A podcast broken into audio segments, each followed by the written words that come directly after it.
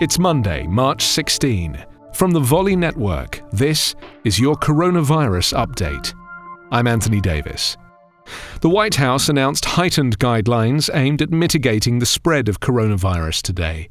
Americans are being encouraged to avoid gatherings larger than 10 people, limit discretionary travel, and work from home wherever possible, and to avoid hoarding unnecessary amounts of food and essentials during the crisis. San Francisco and five other Bay Area counties in California have ordered all residents to shelter in place to curb the spread of coronavirus, in a drastic move similar to ones taken in Italy, Spain, and China, but the first of its kind in the US.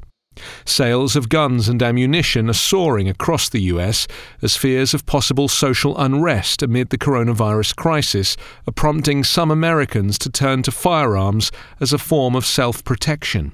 The Dow suffered its worst single day point drop in history.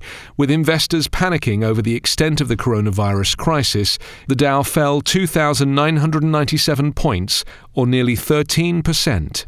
The current number of US coronavirus cases is 4,455, with 77 deaths and 74 recovered.